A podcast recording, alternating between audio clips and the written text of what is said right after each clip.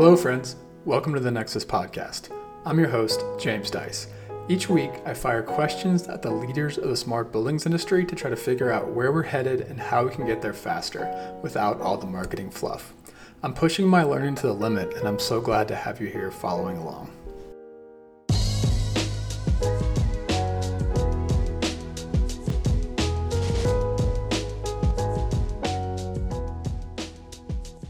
This episode of the podcast is brought to you by Nexus Pro.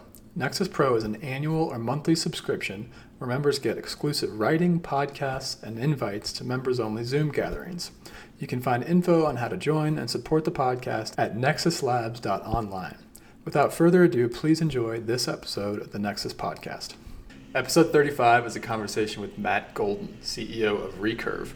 This episode is a bit of a change of pace from our normal topics, but it's an important one that all of you buildings folks need to be aware of.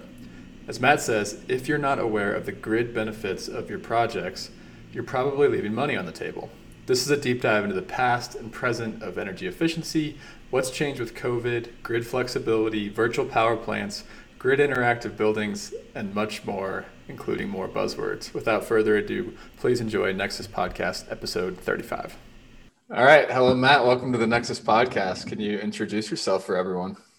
So uh, my name is Matt Golden. I'm uh, founder of Recurve Software, uh, actually Recurve Analytics, technically speaking. Uh, we provide tools for uh, utilities and also a whole range of companies out in the marketplace. We think of them as virtual power plant providers or often call them aggregators that are providing all sorts of services to all sorts of buildings, everything from solar to storage to insulated attics to IoT devices. We're totally agnostic. We think there's a lot of amazing stuff out there. Um, stuff that produces grid benefits that often doesn't get paid for it. So we end up with customers paying out of pocket. And we don't think that's right. We think the utility industry should pay their freight. And that's better for everybody. So we provide, we actually sell mostly to utilities and provide a solution that helps them figure out which buildings are causing them the grid issues, where the peak's coming from, what end uses, and enables them to engage the market. Uh, sometimes through traditional programs, but increasingly through what we call marketplace approaches, where they work with the companies out there that have, are building the business models and the financing solutions and the broad range of types of solutions and technologies we need to serve building owners uh, and a much more streamlined market-based approach that gets paid for the performance where we can actually track the impact that these projects are having. Uh, think of it as a new breed of really automated M&V on an hourly basis that lets us quantify that impact and also value what is that grid impact? What is it worth in terms of transmission and distribution, uh, capacity energy, GHG impacts? And so that these aggregators can actually monetize the value of what they're providing like a virtual power plant and make more money doing the right stuff and pass that savings back to customers so they buy more of it and everybody wins. Um, so by way of background uh, i started and kind of think like an aggregator. In the audio version you won't know what i'm pointing at but i have a, my sustainable spaces which was my original company now quite a while ago shingle from our old offices but uh, i'm a contractor at heart. So i was in the solar industry of a little silly now, but got a little fed up with rebates were coming and going and all and uh, and all that, and got the bug on energy efficiency and said, why are we putting panels on these buildings that are just bleeding energy out everywhere? We should go fix the buildings first. And so, uh, Sustainable Spaces was a full service building science based home performance company. We also did some work in commercial and multifamily.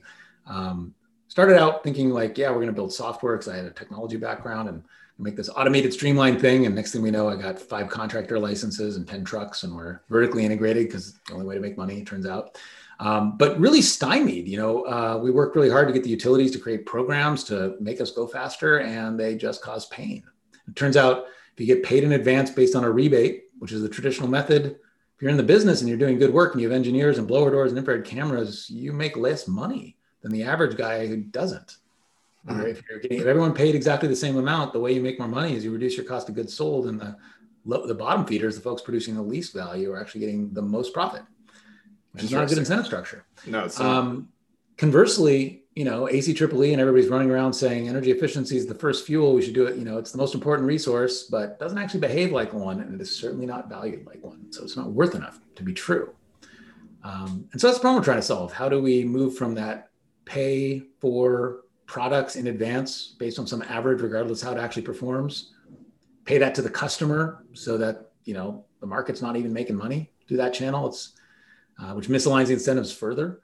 Hmm. Um, and then the the flip side to that as well is you know, and we call that pay for performance, which is that's actually the core of what we're going to talk about. If you're going to pay for performance, the starting point, really the core of our business is you have to know what you're paying for. What is the product? What is energy efficiency? And if you if you haven't delved down this rabbit hole and this it's combination, it's like an onion dropped to the bottom of a rabbit hole. So it sounds a little easier than it is because it's a derivative. It's a calculated value. So if you're going to bet on a calculated value, you got to know what that calculation is, or you end up fighting over it. And that's pretty much all you end up doing.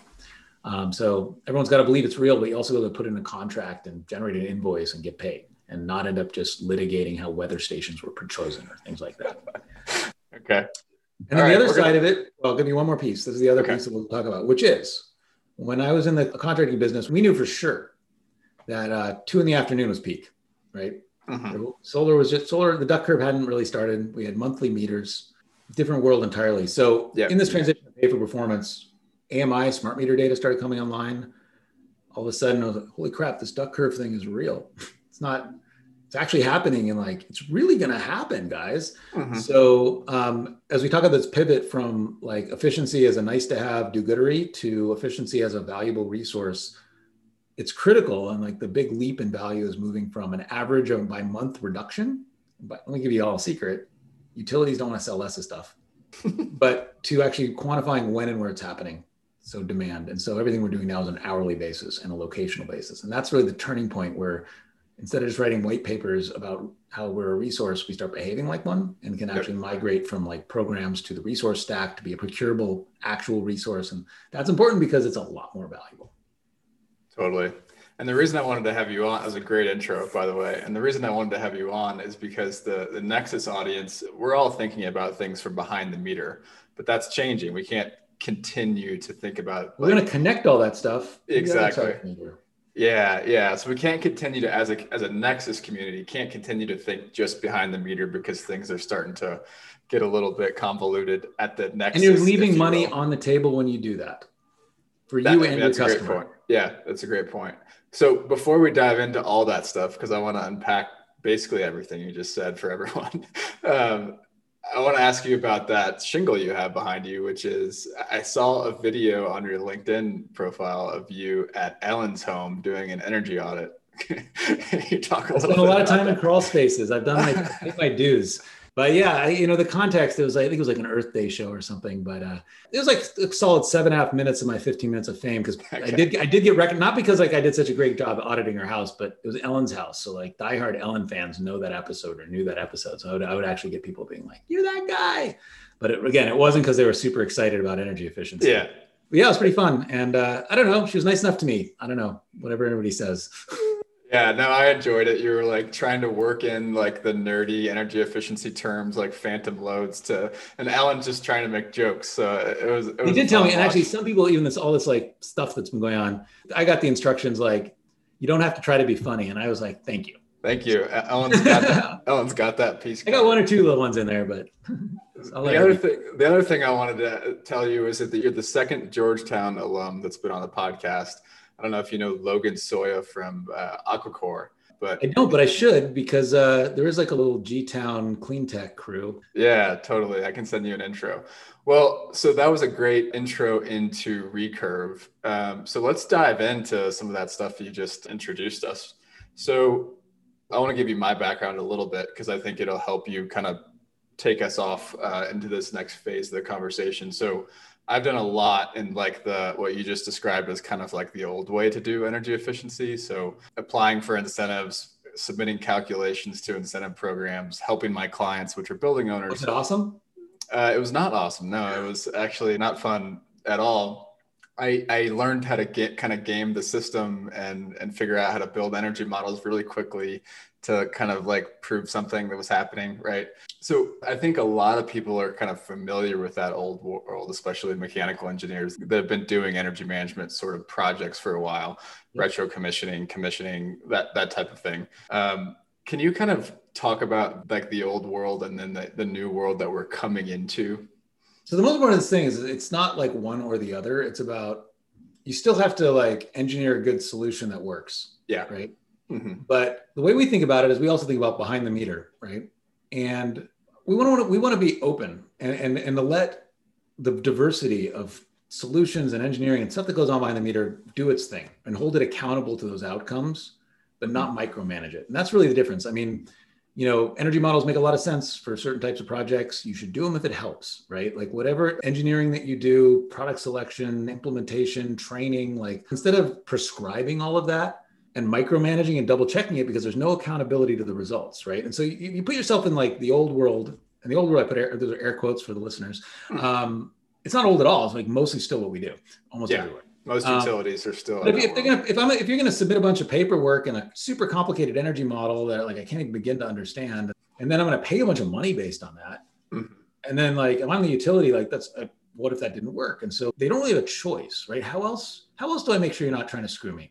And you call it gaming. I don't even think it was gaming. Like you give me crazy rules, you pay me the wrong stuff. Like I'm not gonna do it. You know, that's like Yeah. your job. yeah, um, exactly.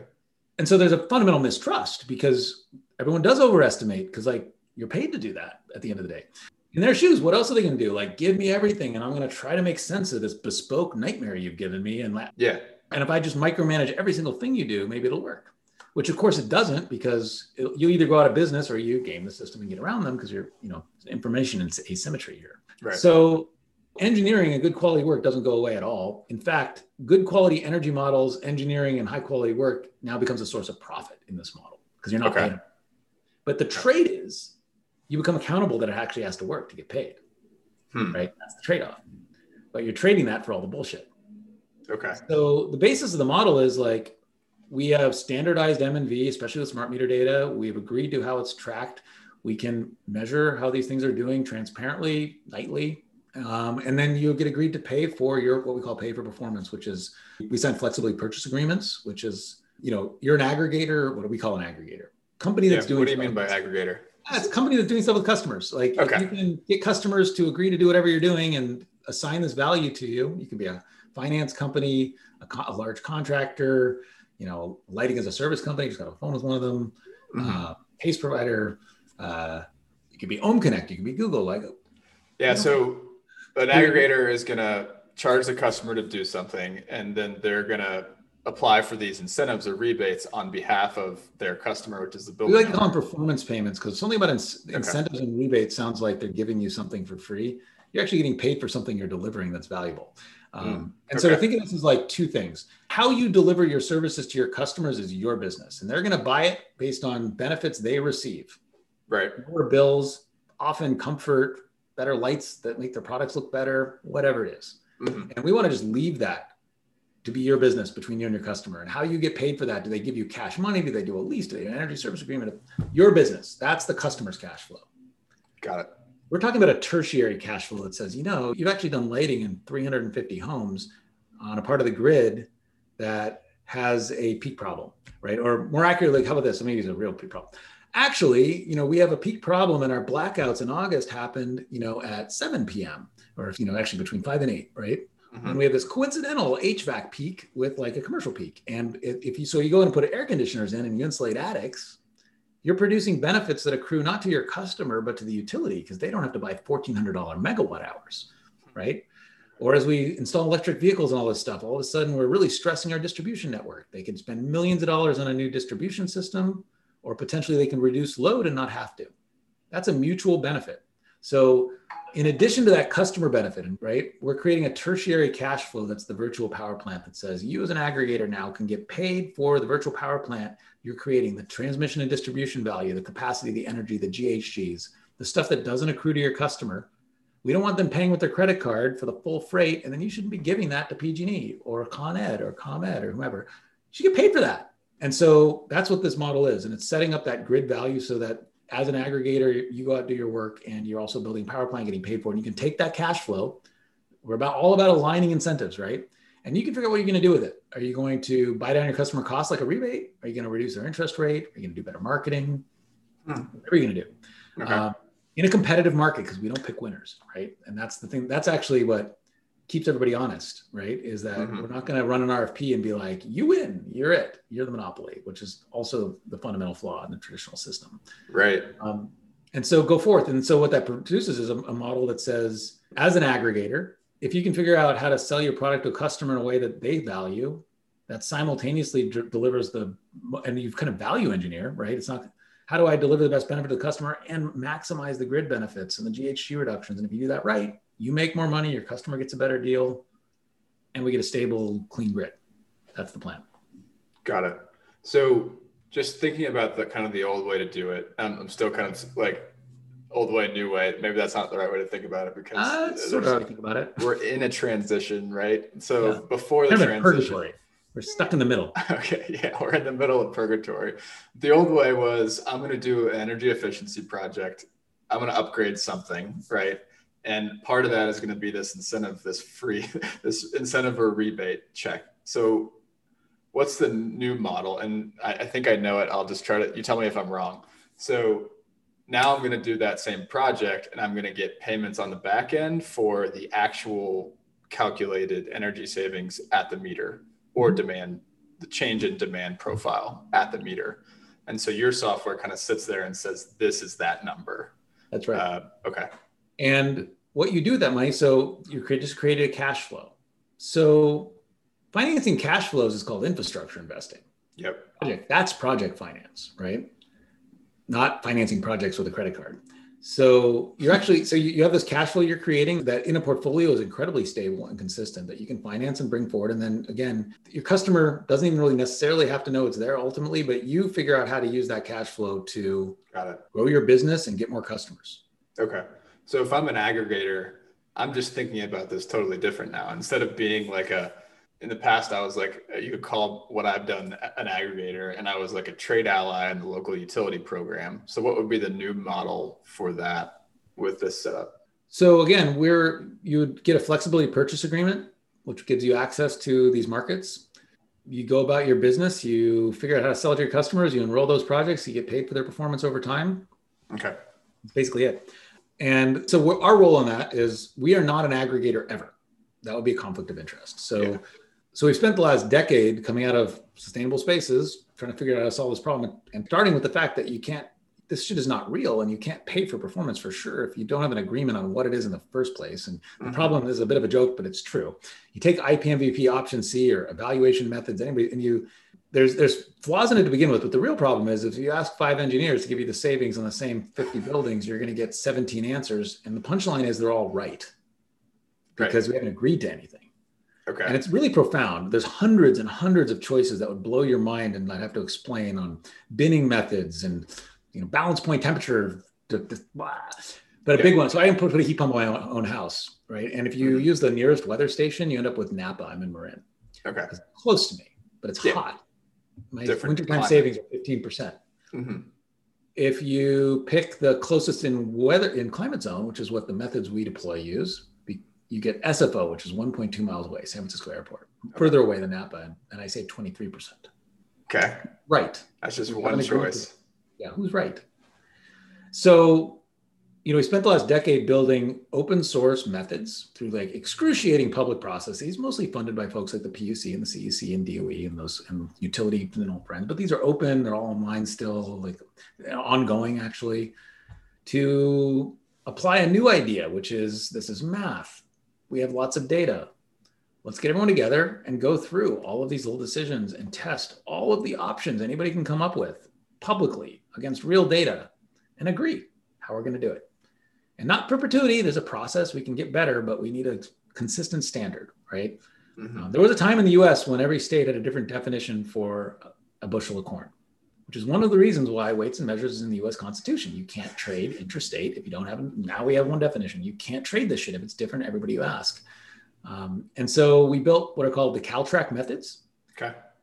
Which is a set of methods. Actually, the hourly methods come from because we looked at all the existing approaches we could find. Uh, something called a time of week temperature model. This is how we create a baseline, which came from LBL in the first place, but we improved it considerably in the process because we opened it up and used real data to test it um, which generates an hourly baseline condition for every building. It looks at every month of the year, generates temperature bins for that month for that building, and then generates a regression model that correlates how the building operate in closed and open states uh, uses energy relative to weather. Highly predictive, it turns out, surprisingly predictive. Okay. Um, in a very standard way that you can verify. And we call those stand, well, being able to verify and standardize. We call a revenue grade calculation. You can okay. put it in a contract. We can prove we followed it, right? Okay. So the, the, those methods and that code are open source. The Open EE meter code, which is what runs a CalTrack method, is part of the, is now in the Linux Foundation. So we're the primary operators, but we don't own it. Lots of people use it. It's well documented. Uh, we implement it. We implement it at scale, and that's what we do particularly well. How do you take okay. this code and implement it in a way that you can audit, and how do you do it so that you can measure every meter on the grid every single night, you know, on a thousand servers? That's what we do. Okay. So, um, what does this mean for all of us uh, certified measurement and verification professionals out there that have spent years in our spreadsheets uh, um, doing yeah, so it there's going to be way? It's, we're in a transition. That's math. You okay. can't yep. parallelize computing in a spreadsheet. Yep. But there's still a lot of stuff that's not exactly math, especially in, on individual assets. So we at the portfolio level utilize something called the law of large numbers to wash out most NREs, non-routine events, things like that. Okay. If you want to do math on individual buildings, and you want to be like an energy services agreement, you have to be right on that building, and something changes fundamentally in that building, then you have to do stuff that's not actually that much math, which is make an adjustment and use an energy model and figure out what do we think happened and give everyone to, it's a con. To, we I think of that as a change to a contract actually, mm-hmm. and acknowledging what it is. Um, and so it's so the core like routine calculations. If it's routine, we're going to beat you every day, Got by it. definition, right? Mm-hmm. Um, and we're going to do a better job of it too. But there's all the non-routine stuff, which is a different story. Though as you get it, but again, as you get into portfolios, we can wash most of that non-routine stuff out because some people buy hot tubs and some people, you know, have their kids go to school and some buildings Google moves into and some buildings goes vacant and like it washes out in a very predictable way. Got it. Um, okay. But yeah, don't compete with real software in the cloud to do math if you're doing it on a spreadsheet or an R on a local server. Um, and that's, you know, some of the calculations we're doing would take 14 months on normal servers. Oh, yeah. We run them on 10,000 at a time. Got it. Hey guys, just another quick note from our sponsor, Nexus Labs, and then we'll get back to the show. This episode is brought to you by Nexus Foundations, our introductory course on the smart buildings industry. If you're new to the industry, this course is for you. If you're an industry vet but want to understand how technology is changing things, this course is also for you. The alumni are raving about the content, which they say pulls it all together, and they also loved getting to meet the other students on the weekly Zoom calls and in the private chat room. You can find out more about the course at courses.nexuslabs.online. All right, back to the interview. All right, so well, real quick, I wanted to ask you about like there's a lot of companies out there, especially on the building software, analytics software side, that have their own ways of doing these calculations. So, what would be the benefit of kind of standardizing on these more, more open methods that you guys are sort of promoting out there? Because you're not allowed to measure yourself and get paid on your own measurement. Like there's always like so back away from our shit for a minute. Like I learned this stuff because after doing recurve, I did a bunch of other things, including spent a bunch of time during early solar securitizations in that process. And what we're bringing to the table is we're like, oh, you're so innovative. I'm like, not innovative. Like we're trying to copy how this shit actually gets done. Totally. In the real world. And the standardizing of MNV, like I like that kind of stuff. I'm a bit of a nerd, but I don't actually care. We just need a consistent weights and measures. Like, and so it has to be good too, because we have to, the grid people have to believe it's real and we got to know it's real. But like, in terms of like making this all happen, the important thing is it's consistent and replicable and definable. You put it in a contract. So you just can't do it, especially if like you are honest about how sensitive these calculations are. And I just mean that in a general sense. Like there's always a third party, like an asset class is underwriting criteria with documentation and third party verification all the time, right? Right. You, whether it's your appraiser behind your mortgage or your FICO score behind your credit score, you don't get to be like, no, trust me, I am credit worthy. Doesn't carry weight. Yeah. So I would just say like all these companies who say like we're going to go implement your work, measure it, and you're going to pay us based on what we said happened. That's part of why we can't scale. And like the building owners are like, well, what? And so and it's a terrible business anyways. I don't really like we can do it at scale but like why do you want to be an m&v it just makes you less credible.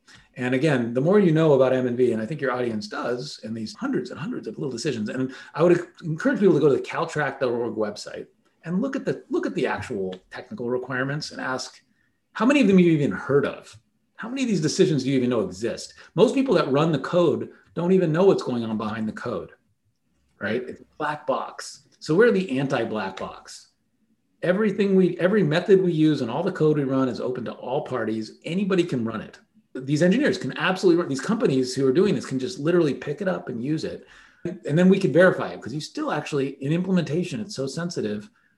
You just shouldn't. It's a conflict of interest, flat out. and it's a So- big barrier in our industry that we just need to leap over. It's holding us back. Yeah, absolutely. As someone who's done those calculations on the side of the ESCO, uh, it, it- it's just it's it's very difficult to I explain can give you how any that's you want. trust I can give you any number you want. You'll never know why. exactly. Yeah, exactly. I, yeah, and and I've also so I've been in a situation where I've been the M and V person, right, doing the calculations to show the savings. Uh, I've also been in a situation where I've had a black box provider try to get me to uh, give my rubber stamp on their savings calculations, and I've tried to reproduce them, and I've always been in this like. You can't. and the box itself is worthless. Like we've looked at like energy models, these boxes, you can test them in a lab all day long, but how do you know how they were actually used is like it doesn't even it doesn't matter what it does in a lab when they're highly motivated. You can be super accurate in a lab. And we've seen this. So like we looked at like on the building modeling side, which is a similar problem. We looked- Oh yeah. That's where a lot of this came from. Was like, and on my recurve, we built energy modeling software. And so we, we took all these modeling tools. We said, well, how do we let them in the market? We're going to let people pick their tool. So we created this like empirical test. Let's test all these. We'll have the providers of the software prove it works well. Here's a bunch of buildings, model it. We'll look at actuals. Hey, here's a whole bunch of software that in the lab worked great. They were very motivated to use it well, right? Mhm. In practice, the, we only delivered 30% of predicted results using the same software that could totally perform in a lab. Wow. Why? I don't know. Lots of reasons, actually. Incentive Okay. reasons. Like it's super freaking hard to use the software. People didn't give a shit. People who were using it were just like, how quickly can I get a rebate? And Right. were- the more they and the more savings their model showed, the bigger the rebate. So like, what are you going to get? Crappy models with high savings. So this matches up with one, another one of the patterns that shows up on this podcast over and over again, which is there are so many people in the buildings industry that are doing the same thing in different ways, and basically solving the problem, same problem in different ways, in different silos, and building owners are paying for each each one to do it all differently across the whole entire industry. This is just one example. Yeah, it, we're heavily there's way too much overhead, which is a massive drag on our scalability. And so, like one challenge is there's a lot of people that make money in what we consider fat. Totally. However, that's holding everybody back. So everyone's like, no, don't take my fat away. I need this fat to live. We would go, we to go the other way and say, let's go build muscle. And if we build muscle, everybody makes way more money and we're going to scale. And there's still like, when I talk about like, you know, are you an IPMVP certified? You know, there's shit tons of work out there. Like, but Yeah. instead of like being 6% overhead on a small project in the stack, like let's make it really efficient and let's go get 60 more projects instead of that Exactly. one. Right. And because like we're the drag is insane. The complexity is crazy. This gives me uh, justification for what I did last month, which is let my uh, CMVP lapse. Uh, so, We use we are completely IPMVP compliant. well, yeah, but I, I'm going to so say, could anybody. That's the problem. We're like, Yeah, you know, exactly. That means nothing, right? Like yep, you guys handle it. general principle. People are always like, oh, we use IPMVP and like that. What you know, It doesn't mean a whole lot. it's like four general principles. Totally. Uh, all right, so let's talk about a couple of these concepts that are enabled by hourly data, like you said. I just want to make sure I understand some of these terms. So you mentioned CalTrack. Um, is that the same thing as Open EE Meter? Is that Well, there's a weird history there about how it came about, but CalTrack are methods. That CalTrack, you go CalTrack or it says like, here's how we're going to do it. You go to Okay. GitHub, here's all the research, blah blah. But here's it defines a set of methods and a technical reason why.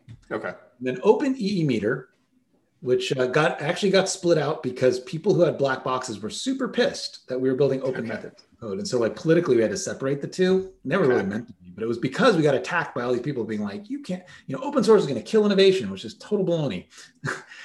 So Open EE Meter and CalTrack, CalTrack are the methods, but you can have methods up the wazoo. How do you know if they were followed and like rounding matters, you know, order of operations matters. So Open EE Meter is the open source. And what that means is anybody can use it for any purpose without restriction in the Linux Foundation implementation of those. CalTrack. I see. Okay. Um, and that's actually one of really three major tools that we use. And it's actually, by the way, this is really important. The real problem with M&V is nobody can do it anymore, especially in commercial, period. Okay. Why not? COVID. Okay. Yeah. All M&V methods, except for what I'm about to describe, no longer work, period.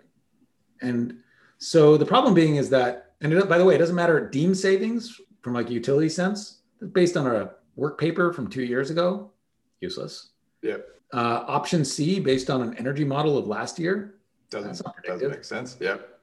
an energy model in general for any purpose, what assumptions are you going to use? Right. How would I verify those assumptions? You're just guessing. That's the that, that is a major issue we got to confront. That these things are completely screwed and useless right now. All you measure is COVID, and the problem is, is that there's especially in commercial when we look across NAICS codes, categories of buildings, like you know, uh, grocery is down by four percent, but thirty percent are up. Some of them up a lot because, like you know, maybe they're open at six a.m. now to let you know people that have immunity issues in. Mhm. Um, some are closed. Um, beauty salons are down by seventy five percent. So very complicated. And they're all recovering at different rates, right? Like everyone in Marin, everyone's recovering. Some buildings are opening, some aren't. Depends what's in them. Very hard to tell. Oh shit, we have a stay-at-home order again. Everyone's going down again. Right. The, the M&V community is like, oh well, you know, we have our NRA handbook, which is another 150 pages of stuff you might want to do. And they're like, we'll just use that. You know, we just apply that. And like honestly, if you had an army, if you could camp out an engineer in every lobby, I don't think you can do it. Yeah. If, if an engineer was just adjust, sitting there making adjustments every time something changed, it Too wacky, too crazy. Right. So you say, well, what are you talking about? Because you just described CalTrack is option P- C IPMVP, which it is. Mhm. So we now have to, we always needed to, but now we have to have a two step process. Okay. The second step is to, and this is more concerning for everybody accuracy in M&V on an individual building is no longer possible, flat out. However, what we are able to do is provide revenue grade, what we call uh, settlement quality numbers on a portfolio or a population. And we do that by using something called the GRIDmeter. And uh, this is, we've been working on automating population comparison groups and the tools to get access to that data, which I'll describe next for the last few years. So, beginning of the summer, I had some friends at DOE. They've been funding a lot of our work. And I was like, holy crap, this is an emergency. Nobody can do M&V anymore. We have some ideas on how to do it. So they, they were good enough to fund us. We worked with a research partner, a CCA in California called MCE. So we had use of all their data, smart meter data. Yeah. And we generated a big working group of like top evaluation thinkers and whatnot.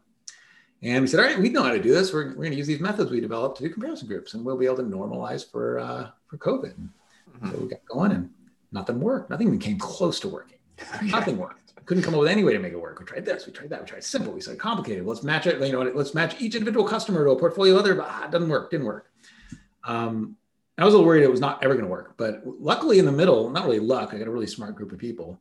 Um, we came up with a different approach, a really fundamentally different approach. Well, some of the words are not fundamentally different, but the approach is quite different. Which is, so we've created a in the GRIDmeter a set of methods and code, all open source, same thing that allows us to look at a treated population and create something called a stratified sample, which is not a new idea in and of itself, except for how we're doing it. So a stratified sample is like a political poll, right? You don't just poll, you gotta, you gotta have a sample that represents your voters. Mhm. You know, 20 year olds don't vote, this, you know, maybe at the same rate as, as 60 year olds. Yeah. And so what we do is we run the open E meter on every single meter on the grid, treated and untreated customers. And then the difference we have is we know who our voters are. They're the treated customers. Okay. And then we run because we have large scale computing behind us. And you mean treated customers in terms of? So we look at the company where we have projects, right? We're saying we're going to create projects a and comparison group that is like those folks so that we can deal with things like COVID Got it. or, you know, it's a peak event and they send out, you know, there's radio ads or electric cars are happening or, eh, you know, the economy changed. This is all stuff that doesn't get picked up in M&V. And it Yeah. can be profound and it's increasingly profound with the grid transition going on and electrification and like can't just be adjusted away. Totally. So we look at those customers that actually got the retrofit done. We look across these 150 key metrics like percent cooling, all this these derivatives that CalTrack spits out about Okay. these customers. And then we look at the population and we run a process. You know, you've heard, you've heard of like 4D chest. Mm-mm. That's a joke actually, but it's a thing. 4D chest. It's like something's really complicated. It's 4D chess. Anyway, this is 5D stratification where we'll I thought we'll you said 4D chess, 4D 4D, chess. yeah. Got it. Okay, cool. So we'll look across and like in an automated way, look at every binning combination and also every combination of these 150 potential metrics in the population to generate a comparison group that matches that, con- that control group or the treated group. Mhm. And it's crazy predictive. Um, Okay. You know, we actually thought we thought we'd screwed up at the beginning because we when we first got the first results out because it was a lot of work to be able to do it in the first place, a lot of coding. We're kind Yeah. of coming up together. Um, the comparison group is so close to the treated group that we thought we'd screwed up because we couldn't see the difference until we zoomed in. Mhm. Um, and so we, what we do is we run that comparison group, uh, and then we difference the differences. So we say, all right, you shaved 17%, but the general population increased by 2%. You difference those and you get the net impact, net of the population changes that are occurring, net of COVID. Okay. And it works perfect and like it works amazingly well through COVID. In commercial, you do have to know NAICS code because you can't be comparing beauty salons and grocery stores. Okay. Um, but which, if you do with that one key thing, which um, we always know because you can buy that info if you need to. Mhm. Um, now we can do M and V. Cool. Um, on those so NAICS code is like what type of building Sorry. it is. It's basically what type of space. Exactly. Um, Okay. And then we use something called, also funded by DOE, something called energy differential privacy, which is a privacy technique that Google uses on location data. It's actually being used in the, the US Census Bureau, but it's never been used in energy, which is a method to inject random noise into data sets that allows us to use population data and obscure it in such a way that it's not a privacy violation. Got it. So if I'm a nail salon and I was supposed to shut down and I didn't, um, you can't, you know, out me basically from Yeah. Okay. Right. So we're Okay. using samples. So like these are real customers, but there's no way to know who they are. And beyond Okay. that, there's no way, way to know what is true and what is actually just noise we're injecting. Okay. Um, Very cool. it's how to break that stuff free. This is the excuse they have for not letting us use it, right? Privacy. Yeah. We can solve it. Yeah. So, anyways, that is a freaking complicated way to say that we. Well, one is question M and V right now. People are not talking about this because it's an existential problem and no one wants to talk about it. I've put it in the newsletter a few times. We'll put it. I, I've been asking this question since about April because when I was at NREL, a couple of our projects got really derailed by the fact that we couldn't we couldn't measure before and after effects of the software we were testing and piloting. So, yeah, I'll, I'll- I'll actually. there are P for P programs running this traditional market, like they like site based, and like it's freaking. nuts. So talking about that original point of like people measuring themselves right through COVID, like we have companies who are retrofitting buildings, measuring their own shit, trying to make all these adjustments, and then someone's going to pay them directly for that. Yeah, especially when it's in their benefit that there blows happens my to be no mind. It blows my in mind. building. It blows. I, I I I find it just so strange that nobody else, that so many people don't seem to find that this is a problem. Oh, I yeah, I, I'm 100 percent with you, and a lot of people have responded like, I, I don't, I don't know what we're gonna do. So, what what do you think we are gonna do from So a- like a single building? And if I have a customer and they're an office building, and we did say a performance contract two years ago, what am I doing right now? What like what are we doing to say what the savings were? so in that case, I think you have to stipulate to some degree. You're kind of You just have to, yeah, I mean, again, or you, again, I'm highly skeptical if you take Evo's NRE recipe book of things you can do that, like, so you can come up with something, but really this is a contract, not math. Yeah. So what you really need to do is go to the customer and agree to a contract change that says, like, shit, COVID, maybe we'll use last year's and stipulate, or here are the 16 adjustments we're going to make, but there's no, I mean, there's no way to verify it. yeah, No, it's just, and Yeah. so, and it's law of diminishing returns, and it's another onion in a rabbit hole. It gets worse and worse and worse as you dig into it. totally. Um, but at a different level, the way, and this is this is how we should be doing it anyways, is customers. One of the reasons they don't tend to buy ESCO agreements, except for like MUSH, you know, municipal utilities, schools and hospitals, and Fed, Mhm. federal. Um, this is too freaking complicated. No one actually believes it. So, you know, I see a big trend, and I think we need to be looking at this as like cold beer and warm showers and look at how risk is managed in like every other industry. And so, again, there and there are these energy services models like the Mesa model, the managed energy service agreement, where instead of like trying to be perfect on each building and treating on each and every asset, you get a portfolio and you can buy insurance for that portfolio and you say, yeah, you know what, we're gonna, you know, your bill was 1200 last year, it's gonna be 800 this year, you're just gonna pay me. And I'm gonna win, Okay. and I'm gonna win some and lose some across my portfolio. yep, Sometimes that $1,200 bill will end up being $1,300. Sometimes it'll be $600, but in a very consistent way. And give the customer something very simple and manage the risk like an adult. Let's take it to market. Risk is good. Risk is good if it's manageable. Individual buildings are not risk, it's uncertainty. Hmm. But you package that all up into a building, right? So, like, here's the part Yeah. I'm giving a car loan, right? I would say, Yeah. like, hey, FICO scores a 700 up, have a 6% default rate. If I was doing that on one customer and they lost their job in default, I'm screwed. right, If you do that across a thousand customers, you're going to get 6%. totally. So that's how risk is managed everywhere else. And uh, contrary to popular belief, energy efficiency works the same way. And with the exception of like the most bespoke applications, the industrial buildings, the large scale commercial buildings where you got to get a bit fancier because they're one offs, um, it works really well in Resi for sure. Small business, no problem. Office buildings, retail, groceries, food services, much more predictable. We wait, we wave our hands at this that everything's a bespoke nightmare, and it's not, in our opinion. Um, and often we we generally know in advance, by the way, who is a bespoke nightmare. And so the other thing is like, instead of building our whole industry around the six percent outliers that are really really hard, let's build everything around the ninety four percent that are down the middle, and then decide what we do with the other six percent. And that's our approach. Like, there are companies like we will look at buildings and like if we can't model the baseline, they have, I don't know. I just, this is an actual example. I was just looking through it and I'm like, why is this one so wacky? And it was a, uh, it was in the bottom floor was like one of those art studio things where you can like paint dishes. And so it was a kiln.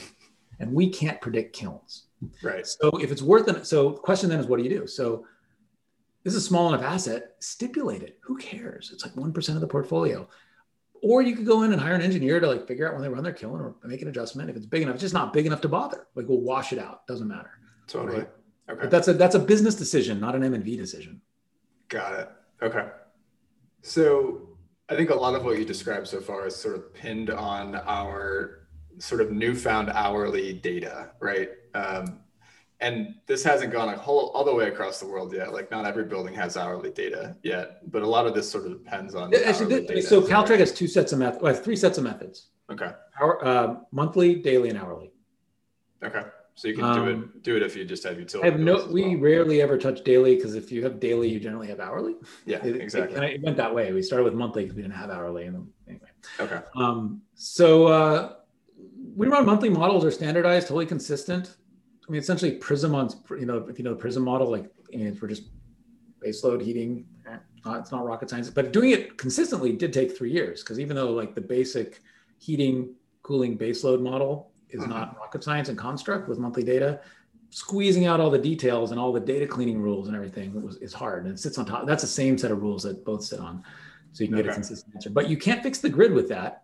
Um, and there's always more uncertainty because you're fitting to 12 data points. Right. It's tough. And there's and there's also just inherent biases. Uh, it tends to underestimate certain shoulder months and overestimate other periods. And like those are inherent biases every time you do a monthly model that just baked in. Yeah. Yeah, and then on the on the other side of things, doing the traditional way with hourly data is also really difficult. It's just like too much. Doesn't work. Yeah, it's just too much. So what everyone's almost everyone that says they're doing interval with traditional data, what they're actually doing is adding it up to month and then running traditional models. yeah, exactly. So yeah, the time of week temperature model is really a DR model. We're using it to unify E and DR. Like we don't care. We can actually tell the difference between long-term changes and short-term responses within the same signal. Um, okay we think of what we're doing as a unified field theory. We don't care what it is. We care what did it do and what's it worth. And what's it worth is a function of what you're responding to. Is it a market signal from the CAISO because we're having a blackout? Mm-hmm. Or is it fighting the duck curve every single day? Blackout's worth a lot more, but there's not much of that. Fighting the duck curve every day is worth less, but worth a lot, but there's a lot of it. Let's talk about that. So let's kind of start high level for people like like we talked about before we hit record. If I'm a building owner or I serve building owners, why should I care about demand flexibility? Why should I care about everything you just said about the duck curve and the time of day and things like that? Can you can you just like maybe? Well, we should all care because we're trying to fight climate change and decarbonize. Put that mm-hmm. aside because nobody does this shit because of polar bears. In my experience, you got to write a big check. Yeah. So I've had crazy environmentalists scoff at the big check when it comes down to it, right? So money, you're leaving money on the table. That's why you care. So, at a fundamental level, your customer is investing in all this stuff in their building that could be potentially doing harm or good actually to the grid and GHGs. And you know, the thing we're fighting is that, and the, really the reason to do this at a macro level is that as we decarbonize the grid, as we bring on renewables, um, you might have noticed the sun rising and setting every day, right? And, and so you end up with like the supply of generation not being coincidental with our peak, which most it varies a lot. But in California, it's that seven to nine p.m. window. It's pretty common that you get like a late afternoon coincidental peak you know resi and commercial at the same time so the big idea and what makes this valuable is that shifting load around is the new game in town right? We have to figure out how to use the clean energy we're generating at the times when it's most when otherwise we'd be buying really expensive dirty stuff. So you know obviously we think about storage and evs and all that. We do too actually. We think if it's behind the meter it's the same thing. Um, but there's also really simple other valuable stuff right? Like if you've got a air conditioner and no attic insulation there's no such thing as a flat reduction. That will produce really valuable load shape impacts during the peak window very reliably. It's not it's not dispatchable, but it's valuable, right? There really isn't such a thing as a flat nothing, right? Refrigerators can be turned off. OhmConnect does this, right? Like you can return a you can turn off a refrigerator for two hours, no problem, right? It's not flat. Create, mm-hmm. So like you know, a new refrigerator will be kind of a flat reduction, but you can also control the damn thing, right? Okay. Okay. So so the opportunity is to help solve that problem, which is a very expensive problem, which means, and there's not enough of any of the storage and EVs and all this crap that's mostly aspirational, anyways, not even close to enough of it. And the demand is going up, up, up, which means value goes up with it because there's not enough supply. Okay. So why? Because if you're not doing it, you're leaving money on the table, potentially really big money. Why should your customer use their credit or asset value to buy a set of benefits that goes to a utility? For profit utility in most cases. So the opportunity is to value that correctly so that you can reduce the cost to the customer, make more money, scale your business. And then the policy objective is that we want to give you a reason to do that. One of our aggregators does refrigeration controls and they do utility programs right, left, and center, but they're all based on averages. And so showing them the avoided cost in California, which is what drives our when savings are valuable. You know, even though they're in all these utility programs, no one ever asked them to reduce peak it didn't matter. Everyone's paid on averages. Right. So they're like, well, wait a minute. You're telling me if we just move our compressors as much out of those three hours in the summer, that's worth a lot? Yes, it's worth a lot. And so, you know, what I sometimes, and I don't mean this in a ne- negative comes up, but this is like the moral compass to our industry, right? Like we're totally fixated on customer benefits and, and savings. And in order to pivot, so we are also considering grid benefits and GHGs, we need to make them valuable. And that's just how we do it. And like what we end up with and why this is great policy is that now the market, you know, everybody that's touching buildings, and you know, there's all the cool people doing work out there today, but I also want to engage, you know, United Technologies and all the big folks that control huge loads that like will never screw around with the utility program. I mean, like you're in the virtual power plant business now, and you're going to make more money and get more customers if you can figure out how to also deliver on grid benefits and GHG reductions, right? Got it. And so, what about the buildings out there that don't have the incentives to take advantage of those, so that they have they have rates that are either flat or they so rates are a conundrum. Yeah, rates are always a laggard. They never express the true grid value. You have okay. all sorts of like edge case equity issues that are real. Mm-hmm. And if a customer is getting savings on their bills, they end up with a savings cash flow, which largely they have to pay with their credit card. Um, so we think there's moral hazard in focusing entirely on bills. Now, you know, reasonable time use rates is a good thing, but and also just the complexity. Like even large buildings don't have people like you, you push this all into bills. You're making everybody an energy trader. That's what you're doing. Got and you know, people like you look at the retailers, right? Like you know, everyone's like, oh, they're on the market. They're like they hedge their they're hedged up to their eyeballs, and customers can't hedge right? So, okay, so, so if I'm doing a project, this, just we finish up. So this is a wholesale signal, right? This okay. is a signal between the utility and the aggregator, okay, right? Where you can manage that risk and and not retail rates. I see. Okay. So so right now today, if I go do a demand flexibility project, the utility for the most part is seeing the benefit of that, unless there's some way for me to capture that value right? And so what you're saying is as an aggregator, I can capture that value and then I can figure out how to provide that in the right way to my customers, which are the building owners. Right. And it aligns the incentives to the whole system. Now you got a reason to invest in this stuff. It allows you to finance it properly, like an integrated asset, manage the risk. Um, I see. And to be honest, for all the M and V reasons we just described, we're never sure what the hell is happening on individual assets, right? Right, right, right. You're, you're, and so the signal ends up being really messy to the customer, anyways. Like you saved energy, and like, no, my kid went to college. You didn't save energy. I had a baby, right? Like this is not shit the customer should be dealing with. Right, right. It's also too complicated. They don't care. Drastically too complicated so okay so you guys are basically saying here's the system. Yeah it's, it's oh yeah you're right. By the way and complicated. It's, it's worth like cappuccinos to the individual right? So you got to roll it up to make it useful. Like, something like that. Some terms that they actually care about. So so you guys are coming through with software and saying we're going to align the incentives in this system. I, I think i'm starting to picture it now. For this whole conversation. I'm starting to get it uh, get it fully which is the point of this podcast can, can you talk about a couple of different terms? So, what is a virtual power plant? And you've talked about it a bunch. I know what you're talking about. It's similar to an aggregator in that it's a big, big idea, So if you install insulation, you're building a virtual power plant. If you put controls on a building, you're building a virtual power plant. If you replace HVAC systems or install storage or uh, solar behind meters, you're building a virtual power plant. If you send someone an email and they change their behavior to, for some event, you're building a virtual power plant. Uh, if you're doing E or DR, it's all virtual power plant. We don't care. So what you're, it's, it's really just a way to talk, an integrated way to talk about all this stuff. So we stopped putting it in silos. First, it was a portfolio of buildings in a place affecting the grid in some way, right? And uh, how you get there is beside the point. It's that you've aggregated this this resource. It's reliable. We can measure its impact. It's a virtual power plant. I could plug a bunch of interval meters in. You do your calculations in your software, and there's some sort of power being.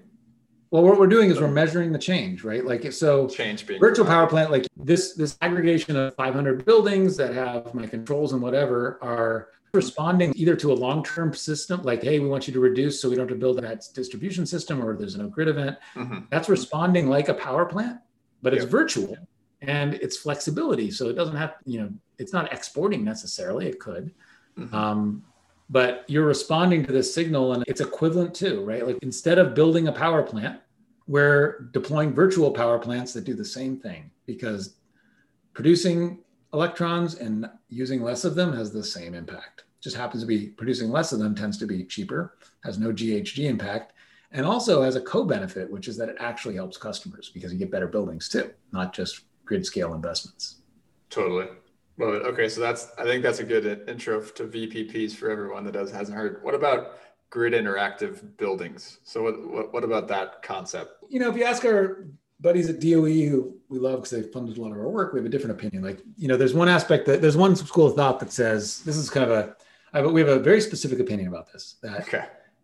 Um, we need every building and every device in the building to be automatically controlled, and some utility or somebody in the middle is going to control it all remotely. Okay. We think that's all true, like you know, but we just are not as diabolical about it. In that, like, we think control is going to come from the aggregator. Like okay. the DERM system, the control system isn't going to be some centralized. We're not going to repl- like utilities. We think are distributing, not you know distributed resources are not then going to be centralized to control. But you know, I'm not going to let the utility control my smart toaster oven. Right. Right. Then I need I want that controller. I'm going to contract with somebody to control it, but okay. it's not going to be a one size fits all. Um, and so we think we are absolutely doing grid interactive buildings. We think we send a price signal to an aggregator that enables those buildings to react to the grid in whatever way makes the most sense for customers that they'll actually buy. And we think there's going to be lots of different ways that's going to look. Mm-hmm. That's the alternative view to like everyone's going to use this DOE standard, and you know PG&E is going to control all my stuff. Right, right. I think it's wholly unreasonable. I mean, many of these utilities don't even know where their meters actually are. Like I mean, I don't know. I'm going, I'm doing a lot of this work in my own house. And it's like a bespoke nightmare for me to do it in my own house right. with five contractors licenses. Like, I, you know. okay. So there's going to be aggregators that are, are going to basically design the grid interaction for their customers and that they're going to have an agreement with their customers that there's trust involved in what's happening. And I'm going to pick that. them. They're not going to afford, like, you know, I use Ohm Connect, for example. Okay fair, fair warning, I'm an advisor there too, but like I connect, you know, slowly but surely I've been connecting shit to controllers and they'll turn them off for me during grid events. But then I was like, I don't want you to, you know, I don't know. But I decided I don't want you to turn that thing off. So I have control over it. Like, I don't know, it's mine. Yeah. Yeah.